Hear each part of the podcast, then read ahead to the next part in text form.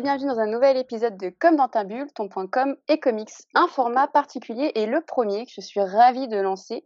L'idée c'était de parler d'un personnage. Alors évidemment, on va aller sur euh, tous les supports euh, qu'il existe, donc les films, les séries, les comics, mais qui est ce personnage? Se demander une problématique et regarder sa communication et sa représentation telle qu'elle est aujourd'hui. Euh, pourquoi je parle aujourd'hui de Thor Parce que le sujet va être Thor, et si sa divinité n'est pas compatible à l'univers de MCU, qu'en est-il du dieu aujourd'hui, tout support confondu Et j'ai le plaisir de recevoir un, grand fan, un amoureux de Thor, peut-être le seul même, qui est aussi amoureux de Thor, Comics Guardian. Merci beaucoup d'être là pour ce premier format. Eh ben, merci beaucoup pour l'invitation, Alexandra. Ça me fait très très plaisir euh, de lancer cette nouvelle euh, série de podcasts.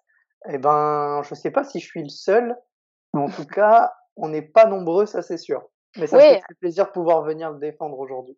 Oui, ouais, c'est sûr, on, on, va en parler un petit peu de sa, son succès ou son, son insuccès. Euh, la, la, question, je me, je me, demandais en fait au, au, fur et à mesure des, des, films qui sortent, le dernier épisode de What If où ça m'a, ça m'a complètement euh, tilté. Faut pas oublier que Thor, donc on est dans la mythologie nordique, c'est un dieu. Et je me demandais, bah, est-ce que finalement il est si divin que ça? Dans euh, les comics. Euh, et je pense que tu as un avis bien arrêté dessus. Puis bon, on se connaît depuis un petit moment, je savais ton amour ouais. dessus, et, euh, et ça m'intéressait vraiment d'avoir un expert. Bon déjà, juste pour commencer, est-ce que tu peux te présenter pour ceux qui ne te connaissent pas? Oula, ils sont nombreux. Hein. Je suis vraiment une petite chaîne sans prétention. Alors comme tu as dit, bah, Comics Guardian. Bah, j'ai une chaîne sur YouTube, j'ai un compte Insta aussi qui porte le même nom et un compte Twitter sur lesquels en fait je vais traiter vraiment de ma passion, c'est-à-dire les super-héros, donc l'univers des super-héros. Je vais sur ma chaîne YouTube faire des critiques des films, euh, que ce soit du MCU, du DCU ou même euh, autres qui, qui, tournent autour des super-héros, euh, des critiques du coup des films, des séries.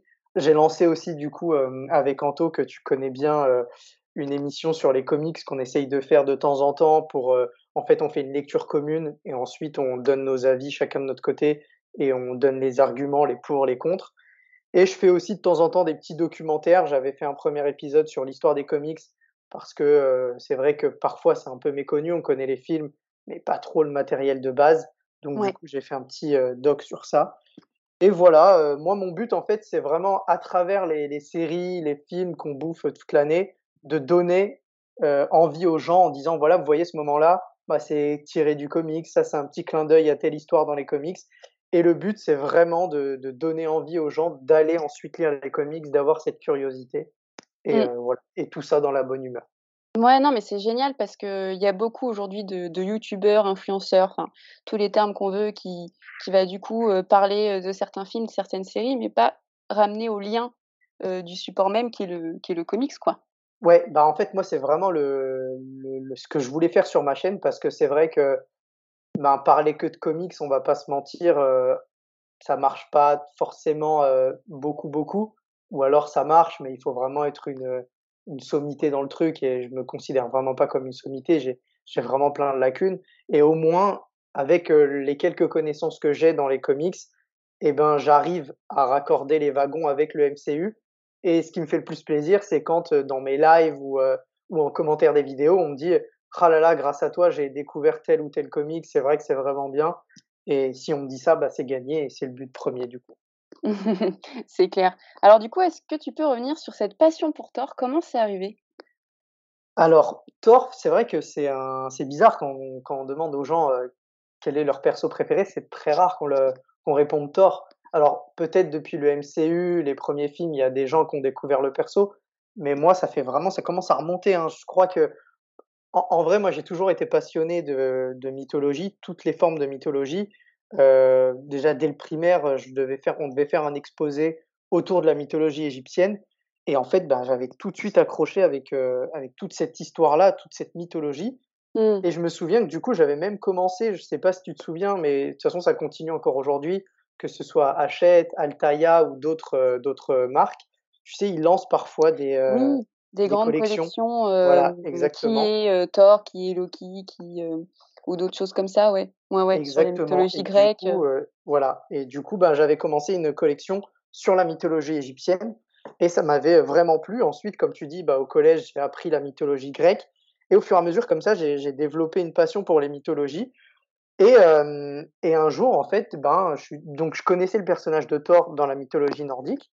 Mmh Et un jour, plus tard, en grandissant, donc aux alentours du collège, ça n'a pas du tout été ma première rencontre avec les comics, hein, mais un jour, je suis tombé sur ce personnage, sur, pardon, un jour, je suis tombé sur ce personnage-là euh, que je connaissais du, du côté de la mythologie, et je me suis dit, ah, mais en fait, il existe aussi dans les comics.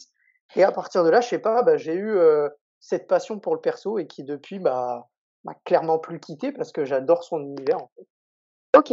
Alors du coup, tu as commencé avec les comics. Est-ce que, heu, tu te souviens quel numéro? Et heu, est-ce que tu peux revenir un petit peu pour ceux qui connaissent pas? Parce que, bah, on c'est connu, hein, heu, l'année de création de Batman avec les Détectives Comics. On connaît même, l'année de Superman. Bon, Captain America aussi, mais finalement Thor, ça remonte à quand? Alors Thor, c'est un personnage qui est assez ancien du côté de chez Marvel. En fait, heu, c'est un perso, c'est très simple, qui va apparaître au moment où Stan Lee est en plein processus de création, il va monter plein, il va créer plein de personnages, notamment avec euh, Jack Kirby. Hein, ils sont en train de, ils ont lancé les Quatre Fantastiques en réponse à ce qui se faisait euh, chez DC. Euh, ils ont, ils ont lancé Hank Pym. Euh, il y a, Hulk. Et Mmh. puis du coup chez Marvel, ils vont se réunir. Alors la légende raconte ça. Je sais pas si c'est la vérité ou non, mais c'est Stan Lee qui le dit, donc on va le croire. Bah en fait, il, il, il dit qu'une fois ils se sont euh, assis avec euh, Jack Kirby et ils se sont demandé, bon, bah, on a créé euh, les quatre fantastiques, on a créé Hulk qui est hyper puissant, et ils se sont dit, bah, qu'est-ce qu'on pourrait créer comme personnage encore plus puissant que Hulk? Donc sur le papier, c'était compliqué, et ils se sont dit, Ouais. en fait, ils ont eu un flash, ils se sont dit, bah, en fait, qui est plus puissant que Hulk, qu'un dieu? Donc on va créer un dieu. Et ils ont créé euh, Thor en, en s'inspirant euh, de la mythologie nordique, même si évidemment parfois il s'en écarte, hein. c'est une adaptation. Mmh. Et euh, du coup, bah, Thor, il va apparaître euh, très tôt finalement, il va apparaître en 1962 dans Journey into Mystery, donc le nom du, du magazine, et le numéro euh, 83. OK. Voilà. Et du coup, qu'est-ce que tu peux dire aujourd'hui des des comics, de Thor? Qu'est-ce qui sort aujourd'hui? Et mmh et par rapport à ce que tu as lu avant et ce qu'il y a maintenant? Ouais, alors ok, pas de souci. Euh, donc aujourd'hui, clairement, le personnage en comics est très très bien traité. Heu, pour ceux qui connaissent un peu les comics, c'est Donny Cates qui actuellement gère la série solo de Thor. Donc, heu, Donny Cates, c'est vraiment le mec, heu, le scénariste qui a le vent en poupe, heu, chez Marvel et globalement dans dans le monde des comics. Il a travaillé notamment sur Venom et qui est une série, qui est vraiment, très appréciée. Là, il va récupérer la série régulière, Hulk. Donc voilà, on lui confie vraiment des personnages de premier plan et heu, ce que je peux dire sur le le run actuel hein, de Cates et comme c'est en ce moment, je vais pas trop spoiler pour que les gens puissent, heu, s'ils ont envie de le découvrir, aller le découvrir. Mais ce que je peux dire, c'est que en fait, Kate, il a réussi un truc, c'est que et Jason Aaron aussi, qui était avant lui, avait réussi à faire ça, c'est-à-dire que les gars créent de nouvelles choses, partent dans un dans dans leur délire à eux, mais ils ils oublient pas ce qui a été fait avant par les auteurs Mmh. qui ont déjà travaillé sur le perso et ils respectent surtout ce qui a été, heu, ce qui a déjà été fait, en fait. Donc la mythologie est respectée, mais ils vont tenter des nouvelles choses. Quand je pense à ça, je pense notamment au traitement qu'il a de Donald Blake. Donc Donald Blake qui est l'alter ego, heu, humain de Thor, hein, sur, sur terre, sur Midgard, comme on l'appelle dans dans la mythologie et vraiment, voilà, il a fait tout un arc autour de ce perso-là qui est excellent. Il place vraiment Thor, ben, à sa place, je veux dire, c'est-à-dire que, voilà, il fait partie des plus grands héros Marvel, il fait partie des personnages les plus puissants et on te le fait ressentir contrairement à d'autres, supports dont on va venir, après tout à l'heure. Mais vraiment, voilà, on le voit, en tant que patron des 10 royaumes, il il il règne sur les 10 royaumes et on comprend que le mec, bon, bah, c'est King Thor, quoi, c'est c'est le patron et évidemment, bah, comme souvent, on va avoir, heu, des intrigues qui vont tourner effectivement autour de la mythologie, mais aussi et surtout autour de Mjolnir, heu, le fait d'en être digne ou pas. Mmh. Donc voilà, franchement, je peux que recommander, heu, aux gens d'aller lire, le Thor de Donny Cates. Donc du coup, sur la question que je me posais sur la divinité, dans les comics, c'est respecté. Il y a l'aspect divin, heu, il y a, heu, le côté, heu, respect, tu disais, avec, est-ce que je suis, légitime de porter, heu, Mjolnir ou pas? Ça, c'est respecté. Ah oui, clairement, dans les comics, enfin, Thor, c'est pas un rigolo. Il est très loin de. C'est pour ça que moi, là, mon combat actuel, c'est vraiment de dire aux gens d'aller lire euh, ce qui se fait sur Thor pour ne pas avoir euh, l'image biaisée qu'on peut avoir dernièrement dans le MCU. Là, il y a vraiment un respect de la mythologie, il y a vraiment un respect euh, de la puissance du personnage, de la noblesse surtout du personnage, parce que c'est un personnage noble, euh, c'est quelqu'un qui a une police d'écriture qui lui est propre dans les comics. Oui, et ça, c'est pas c'est pas tous les personnages de comics qui ont le droit. Donc voilà, c'est vraiment un personnage à part. Et euh, malheureusement, dernièrement, il est un peu maltraité. Quoi. Alors, pas dans les comics, pardon. Oui, c'est ça. On va, on va un peu parler des, des, films et des séries et tu vas pouvoir complètement te lâcher. Euh, Est-ce que pour toi, euh, tout l'aspect mythologie nordique est peut-être difficile à représenter dans le MCU parce que, bon, tu le dis dans le comics, ok, ça fonctionne le divin, mais on est mmh d'accord que dans les films, ça fonctionne pas. Bah, en, en fait, en tout moi, cas, je ça, n'y que, est pas. bah, dernièrement, oui. En fait, il y est, mais par, euh, par moment. C'est-à-dire qu'à certains moments, on va te montrer, bon, bah voilà, c'est un dieu, il est capable de faire des trucs euh, incroyables. Je pense notamment à Infinity War, quand euh, bah, tout le film, en fait, le film tourne autour de Thor, de sa quête euh, pour aller euh, créer Stormbreaker, et, et voilà. Donc tu vois que la- le, le mec est hyper puissant. Quand tu le vois débarquer en sauveur de l'humanité sur au Wakanda, quand il vient, il Ouais. débarque, il, il vient sauver tous ses coéquipiers. Ça, c'est Thor. Là, t'as la mythologie du perso. Tu le vois s'envoler en l'air. Il a les yeux blancs. T'as tout le tonnerre qui gronde autour de lui. Là, oui, t'as le côté divin. Après, moi, mon avis et ce que je pense, c'est qu'en fait, au tout départ, dans le MCU, on avait cet aspect euh, mythologique du personnage. On avait euh, le côté euh, divin dans Thor 1, dans Thor 2. Il y a plusieurs scènes, moi, qui, m'ont rappelé clairement la mythologie. Mais le souci, c'est qu'en fait, ben, j'ai peur, j'ai l'impression que les gens ont trouvé ça trop sérieux, peut-être trop ennuyeux, ou en tout cas, c'est ce qu'en ont déduit Marvel Studios et les personnes qui gèrent euh, le futur des films. Et en fait, ben, ils se sont dit, euh, ouais, bon, ça marche pas. Tu sais, c'est comme quand tu es sur la route et que tu te rends compte que tu t'es trompé de chemin et que tu fais un demi-tour euh, en plein milieu de la route et, et en fait, tu vas dans une direction totalement opposée. Et j'ai l'impression que c'est ce qu'ils ont fait pour Thor. Ils lui ont rajouté beaucoup d'humour et l'univers qui était plutôt sombre à la base, couleur était plutôt terne. Ils lui ont rajouté beaucoup de couleurs. Donc voilà, Il- à mon avis, le côté divin, on l'a un petit peu perdu, même si on le retrouve de temps en temps. Je pense dans Thor, Thor Ragnarok, qui n'est vraiment pas un film que j'apprécie plus que ça, mais il y a certains moments où le personnage est divin. Je pense au début, je pense aussi à la fin, quand il est en train de combattre pour éviter le Ragnarok. Il y a quelques moments, quelques moments divins comme ça, mais je trouve que c'est pas suffisant et c'est fort. Et en plus, c'est euh, complètement détruit par les blagues qui désacralisent mais complètement la Complètement. mythologie euh, du personnage. Pour moi, Thor, et ce sera ma dernière phrase pour le côté divin, etc. Pour moi, Thor, en fait, c'est censé être un mélange du Seigneur des Anneaux et de Game of Thrones. Tu prends Wow. ces deux trucs-là, tu les mélanges ensemble, le côté euh, héroïque fantasy, et c'est ça Thor. En fait, normalement, c'est censé être ça. Voilà. Ok, bah, juste, on, on va revenir sur le côté euh, humour qui est assez, euh, assez marquant dernièrement, notamment sur le dernier épisode de What If. Enfin, le dernier. Euh, là, on a eu le dernier épisode sur Ultron que j'ai toujours pas vu. Ouais. Mais euh, on- voilà, euh, je sais plus quel jour il est sorti, mais je le mentionnerai euh, en, en commentaire. Euh, quelles sont pour toi vraiment les clés d'un être divin et qui du coup définirait Thor en, en quelques termes? Bah, en fait, pour, euh, pour Thor, c'est simple. En plus, en fait, là où Thor est, je trouve, facile à adapter, c'est qu'en vrai, le personnage, existe dans la mythologie nordique, du moins. Donc, en fait, tout est déjà là. C'est-à-dire, il y a, y a rien besoin de créer. Euh, les personnages, il existe. Son caractère, on le connaît. C'est-à-dire, c'est, c'est quelqu'un de très courageux. C'est le plus grand guerrier qui est connu Asgard. Euh, oui, qui est connu Asgard, pardon. Mais en même temps, c'est quelqu'un d'assez hautain, vaniteux, qui se la raconte. Et du coup, son père l'envoie sur Terre pour lui apprendre euh, à être moins hautain et à, à être plus noble. Donc en fait, tout ça, ça existe. Euh, Mm. le, le- juste respecter le lore du personnage, respecter les personnages qui gravitent autour de lui. Par exemple, moi, je trouve ça incroyable qu'on n'ait toujours pas eu Balder dans le MCU, alors que Balder le Brave, Oui.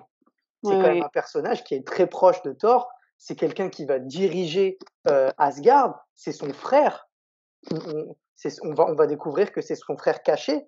Et du coup, Mais rien que ça, déjà, ça y est pas. Les trois guerriers dans le MCU, ils y sont, ils font acte de présence, mais ils sont complètement euh, démystifiés. Ils sont, c'est juste des, des beaufs. Enfin, je suis désolé, c'est des beaufs. Sif, euh, Dame Sif, qui est censée être un personnage central dans la mythologie Thor, elle est reléguée au second, voire au troisième plan. Donc en fait, c'est très simple pour moi de respecter Thor, c'est juste de respecter sa mythologie comme elle est dans la mythologie nordique et d'adapter ça sur le grand écran et de pas en faire, parce que je suis, désolé, mais en ce moment, pour moi, c'est juste un, un Star-Lord bis, un Peter Quill bis.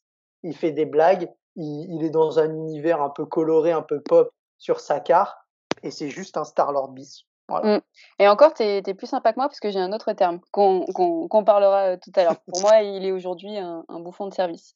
Mais bon, ça peut bien sûr euh, évoluer. Tu, tu, disais tout à l'heure qu'il y a quand même une belle identité euh, qui a été proposée sur les deux films, Thor 1 et Thor 2.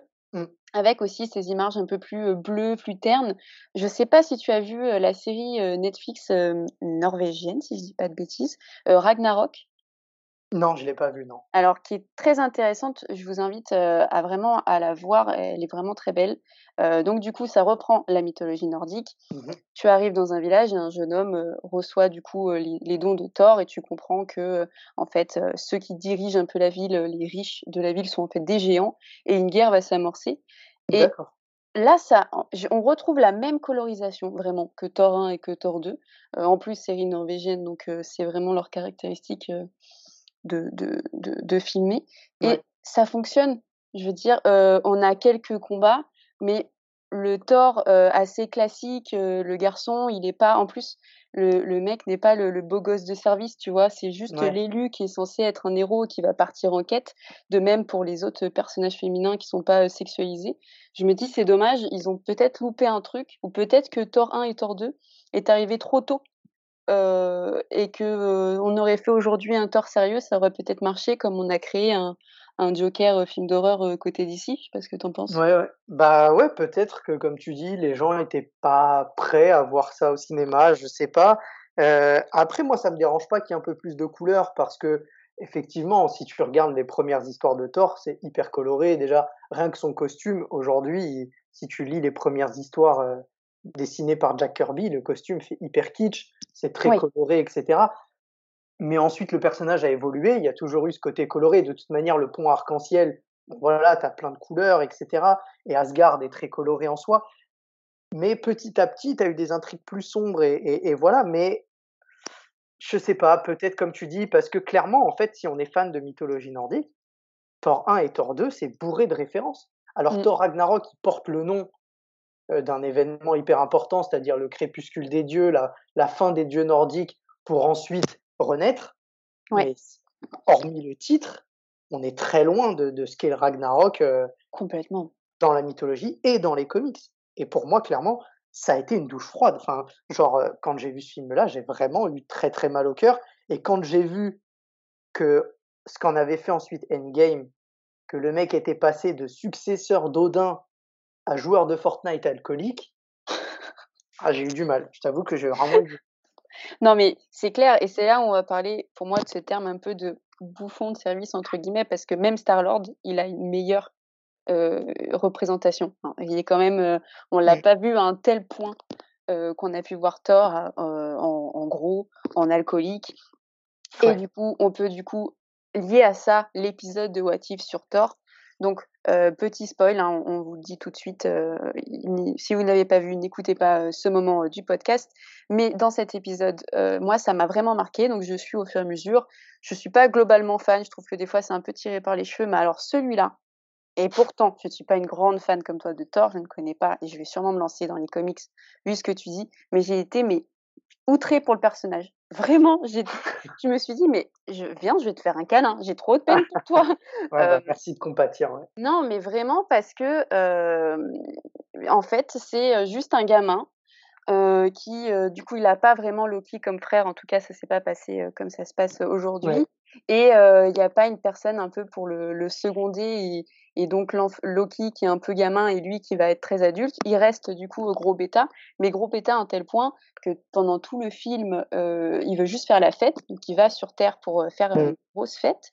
Euh, la compagne, donc c'est Jane, c'est ça Euh, et puis son nom, elle, elle tombe quand même amoureuse de lui alors que c'est un gros con. Ouais, ouais. Alors à la fin, je me suis dit, mais alors qu'elle, elle est, elle, est docteur, elle est hyper intelligente et tout. Donc euh, même même sur Jen, même si c'est un petit passage pour moi, ça, ça, a été de casser ce personnage et de casser ce personnage ici qu'en plus on va retrouver dans les films. Donc y a, je me dis mais qu'est-ce que vous prenez pour la suite? Euh, Et puis même euh, les, les, autres petits personnages, du coup il n'y a, pas vraiment d'identité, c'est-à-dire que tout le monde le suit pour faire la fête et quand il décide de, de faire le grand ménage parce que maman arrive, je me suis dit ok c'est pire que Malcolm, euh, bah là tout le monde le suit aussi pour faire le, le ménage euh, par son frère. Quoique ça, au moins Loki est bien représenté. tu vois? Bah, Enfin, t'as as tout dit en fait. Malheureusement, euh, avec le succès de Ragnarok et euh, de, du Thor version, euh, version alcoolique joueur de Fortnite dans Endgame, qui a fonctionné du coup, et eh ben Marvel poursuit dans ce chemin-là pour le personnage. Et moi, on me dit que c'est un épisode de What If, mais je suis désolé, finalement, c'est juste le, le Thor de Taika Waititi qui est en série animée. Enfin, moi, je vois pas vraiment de différence. Euh, moi, j'en ai lu dans, dans les comics des épisodes de Thor pas terribles, notamment les premiers épisodes, comme je disais tout à l'heure, qui sont pas forcément hyper mémorables. Mais ça, ce que j'ai vu dans What If, c'est la pire chose que j'ai vue de ma vie sur le personnage. Franchement, c'est horrible. C'est un manque de respect. C'est moi, je l'ai vraiment vécu comme une trahison et comme un coup de poignard dans le dos. Et, et j'en rajoute vraiment pas. Et les gens, ils vont se dire ouais, il en fait trop et tout. Mais moi, en fait, Thor, comme pour d'autres, ça peut être euh, euh, Batman ou Spider-Man ou Superman ou peu importe. J'ai un affect vraiment particulier avec lui. Et dès qu'on on maltraite le perso, ça me ferait vraiment mal. Franchement, pourquoi, pourquoi on le fait avec ce personnage? Pourquoi bah ce personnage, à un moment donné, il y a eu une bascule? Tu l'as un peu dit sur les films, mais, mais encore aujourd'hui, enfin, je veux dire, euh, What If, c'est et si? Il y avait mille propositions, tu vois ce que je veux dire? On aurait pu euh, proposer euh, un Thor beaucoup plus différent. Euh. Je pense que c'est Thor 2. Malheureusement, en fait, Thor 2, il a, il a... c'est pas un bide au cinéma, je connais pas les chiffres, mais il a pas bidé. Mais c'est juste que les gens ont, dû dire, les retours, c'était bon, il se prend trop au sérieux, les mecs se prennent pour Shakespeare, ils font des trucs trop shakespeariens, euh, voilà, on s'ennuie un peu, le perso est pas cool et tout ça. Et Marvel s'est dit, bon, bah, faut qu'on fasse de, de, Thor un mec cool parce que c'est quand même un personnage qui fait partie de la trinité euh, euh, chez Marvel. Et du coup, bah, les mecs, ils se sont dit, on va pas flinguer le perso parce qu'on en a besoin pour plus tard, mais il faut qu'on fasse quelque chose, faut qu'on réécrive. Et du coup, bah, ils ont fait un virage à 180, ils l'ont rendu cool, ils l'ont rendu un peu plus gogol. Euh, le mec fait des blagues à tout bout de champ. Euh, voilà, c'est ils ont opéré un changement clair sur le personnage. Et pour en revenir à Watif, mais je suis désolé, ça a beau être tous les Watifs du monde, le gars n'en reste pas moins un dieu. C'est-à-dire dans l'épisode, on te le dit quand même que c'est un dieu. Alors oui, c'est même répété hein, plusieurs fois. Hein. Le gars n'a pas eu Loki comme frère, pas de problème. Mais il faut qu'on m'explique comment, parce qu'il n'a pas eu Loki comme frère, le gars ne sait pas épeler son prénom qui est en quatre lettres. C'est-à-dire que son nom, c'est Thor, c'est en quatre lettres, il ne sait pas épeler son prénom. Ouais. C'est quand même très grave. Euh, enfin, en plus, et en fait, c'est voulu et c'est fait exprès, parce que tu as des scènes où c'est fait exprès. C'est-à-dire qu'au tout début, euh, ils te mettent une musique un peu épique, tu vois euh, l'arrivée en, en, Bifrost, euh, en mode c'est une ombre avec les trois guerriers derrière lui, plus Sif, je crois, et lui qui prend sa oui. voix grave en mode Dieu, etc. Et juste derrière, il sort de l'ombre et il dit on va organiser la plus grande fête sur Terre. Voilà, en fait, c'est leur but, c'est vraiment de, de démystifier toute la mythologie et de rendre le personnage beauf, comme tu disais, bouffon de service. Voilà. Euh, Donc moi, du coup, c'est euh, une partie prise de communication et de marketing. Parce que moi, j'ai vraiment l'impression, pour euh, voilà l'idée aussi du podcast, c'est un peu de parler de com. Euh, en, en, ayant bossé dessus, je me dis voilà, la com de Thor, c'est euh, ça en fait, c'est le côté beauf, le marrant de service. et le, la divinité, ça fonctionne pas. Mais au final, j'ai l'impression que c'est pas que pour Thor que ça fonctionne pas. On peut un petit peu parler de Loki, euh, si ouais. ça te dit, et notamment la série. Donc là, bon, pareil, spoil, mais c'est sorti un petit moment. Mmh. Donc Loki, je rappelle, Dieu, Dieu de la malice. Ouais, Dieu, ouais, bien sûr. Je sais pas quel est votre avis sur la série, mais je n'ai vu ni de Dieu, ni de malice. Bah, c'est vrai que moi j'ai bien aimé la série. Moi aussi, mais, mais, mais Loki, ça n'allait pas. Oui, tu peux mettre n'importe quel autre perso. Finalement, oui. la série, elle a le même, euh, le même déroulé, je vais dire. Enfin, tu vois, ok, il y a deux trois moments où il utilise ses pouvoirs, etc. Mais hormis ça, Non, mais il il il utilise ses pouvoirs, il sait faire du feu et mettre une cape, mais quand il y a des vrais problèmes, il est pas là. Oui, non, mais tu sais, tu heu, la scène au moment où tu as l'espèce de de vaisseau qui va s'écrouler et il bloque avec ses pouvoirs et cetera. oui, Mais mais bon, hormis ça, c'est vrai qu'il y en a pas il y a pas grand-chose. Pour moi, le meilleur traitement du personnage de Loki, encore une fois et et je suis désolé de le répéter, mais c'est dans Thor 2. En fait, dans Thor 2 et il vole même un petit peu la vedette à à Thor, hein, dans ce film-là, qu'on se le qu'on se le dise. C'est-à-dire que tu as as à la fois le côté jaloux de son frère parce que, bah, son frère est voué à devenir c'est le préféré d'Odin et est voué à devenir le le patron finalement. Tu as le côté jaloux. Tu as le côté aussi, finalement, il fait le mec qui qui déteste sa famille adoptive, mais quand sa mère meurt, c'est le premier à être en dépression, il il est au bout du rouleau, il pleure et cetera. Tu as le côté malice, son côté ruse, au moment où à la fin ils sont face à Malekith et qui et qu'avec Thor, il il crée des subterfuges et tout ça pour s'en sortir. Mais c'est juste que en fait, Loki et comme tous les autres personnages, il faut respecter un minimum la mythologie et il faut un minimum les mettre dans leur lore, dans leur univers. Si tu mmh. les mets pas dedans, ben ils ont aucun intérêt en fait. C'est-à-dire que si tu leur retires leur leur euh, lore, les persos ont aucun intérêt. Bah, j'ai l'impression qu'en fait, on n'arrive pas à faire des dieux, mais juste des héros, voire des anti-héros. Parce que quand même Loki, lui, en termes de de dégradation, c'est de pire en pire. C'est-à-dire que bon, à la base, c'est un dieu. Bon, aujourd'hui, après, donc un dieu, c'est quand même un dieu, heu, d heu, sur le côté vilain, c'est quand même un un méchant de mhm. base. Hop, méchant et aujourd'hui, il passe de carrément anti-héros, jusqu'à un moment donné aller à un héros. Est-ce que est-ce qu'en fait, heu, le MCU ne sait pas faire de dieu et et tend à que tous ces vilains, soient des anti-héros? Bah, c'est un peu le souci, c'est vrai que, en fait, le souci des dieux, c'est que, en fait, ils sont hyper puissants. Donc, heu, à partir du moment où ils débarquent, c'est difficile de faire le poids contre eux. Donc, qu'est-ce qu'on fait pour, heu, rendre un dieu un peu plus vulnérable? Bah, on va le nerfer, on va lui Ouais. on va lui trouver des défauts, on va le rendre, heu, dépressif comme Thor, on va le rendre, alcoolique, on va le faire partir ailleurs. Je pense normalement notamment à Captain Marvel qui a qui a la puissance d'un dieu, par exemple. Ben, comme on sait pas trop quoi faire d'elle dans Endgame, on l'envoie ailleurs et quand Oui, elle mais revient, elle mais règle mais tous les problèmes. mais Parce Captain Marvel, elle, c'est bien fait. C'est bien fait. Tu vois? Pour moi, c'est j'ai en sous-exploité. Ouais, carrément. Alors c'est sous-exploité, je suis totalement d'accord, mais par contre, l'aspect divin de Captain Marvel, il y est quoi. Il y est, même dans What If parce qu'elle a complètement le le pas sur lui et Mmh. quand elle apparaît, des fois dans les épisodes ou dans les films après, c'est dommage parce que tu sais pas ce qu'elle fait et du coup, Bah j'aimerais c'est bien ça. En savoir fait, parce ce qu'elle parce fait. qu'elle est trop puissante. En fait, Bah si elle était là, elle réglerait les conflits en 30 secondes. Bah, alors est-ce que du coup la divinité ne doit doit être partiellement montrée? Bah, en fait, le problème en fait, le de la divinité et c'est le même cas chez DC. Pourquoi les gens ont du mal parfois avec Superman? Parce Ouais, que c'est quoi qui revient souvent avec Superman? C'est: «Ouais, mais il est trop fort, heu, le mec, heu, enfin, il peut tout faire, il est invincible, heu, c'est ennuyeux». Tu vois? Mais sauf qu'en fait, derrière ça, les gens vont pas se demander: «Ouais, mais c'est quoi ses problèmes? Qu'est-ce qu'il doit faire, à côté dans sa vie, en tant que Clark Kent?» c'est pareil pour Thor. En fait, Thor, effectivement, quand il va au combat, il est hyper fort.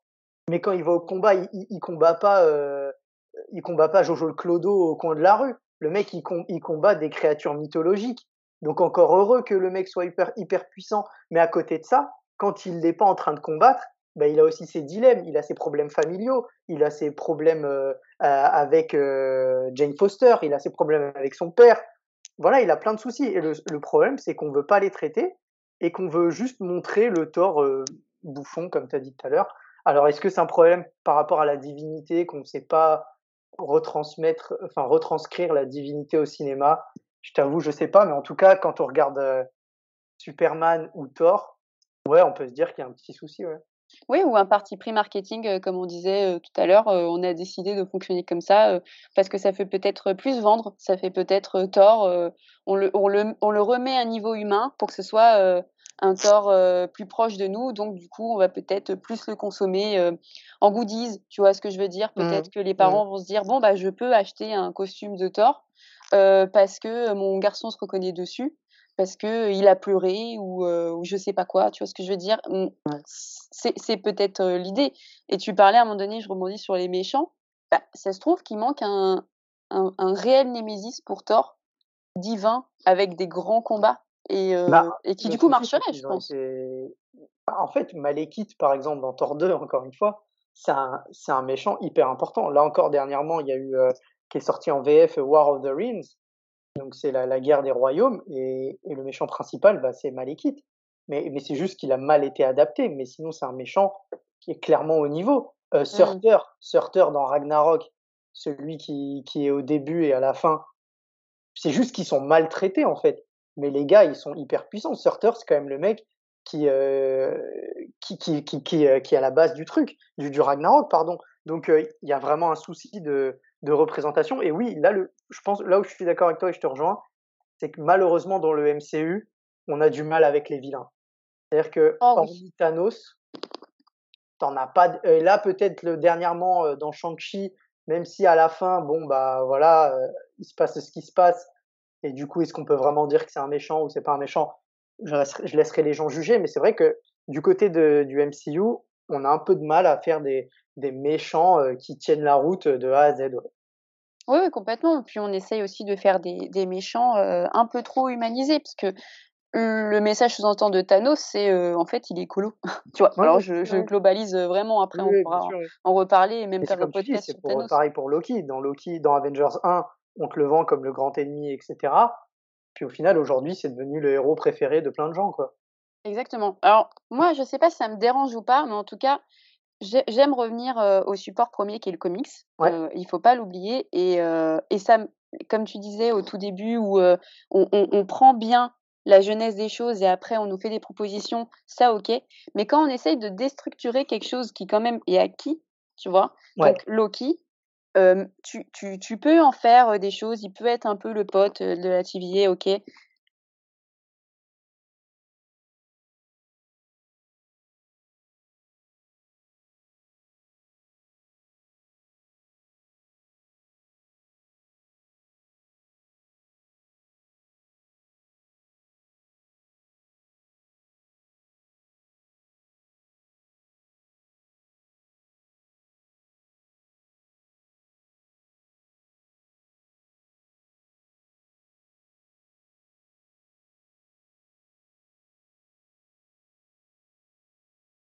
Que ce soit bien écrit.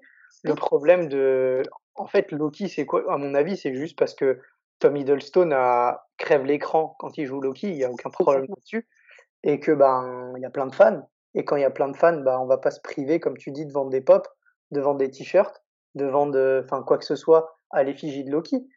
Donc, heu, en fait, c'est le chemin, heu, logique, j'ai envie de dire, pour le personnage, étant donné le succès qu'il qu'il a eu. Mais comme tu disais, on est en train de perdre un petit peu le côté, heu en fait, Loki, c'est simple, il met tout le temps des bâtons dans les roues de son frère.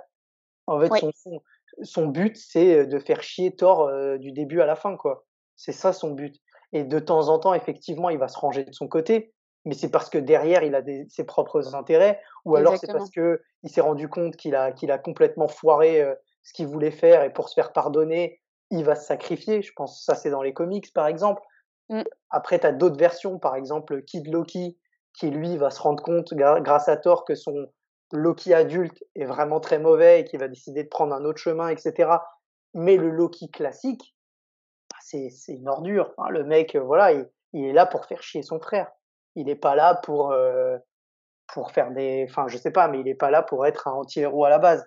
Il Mmh. le devient par moment, à la base, c'est plus un relou envers Thor, quoi. Mmh. Ouais, complètement, mais du coup, on a bien fait un beau débrief, heu, de ce qui se passe, heu, sur Thor actuellement, mais qu'est-ce que tu attends pour son avenir? Hem, heu, au niveau comics ou au niveau, MCU et tout ça? Heu, le tout, le tout, OK, bah, alors je vais bah, je vais faire en 2 parties du coup. Bah, niveau comics, pour le coup, bah, comme je te disais tout à l'heure là, le run de Donny Cates, je suis vraiment très satisfait.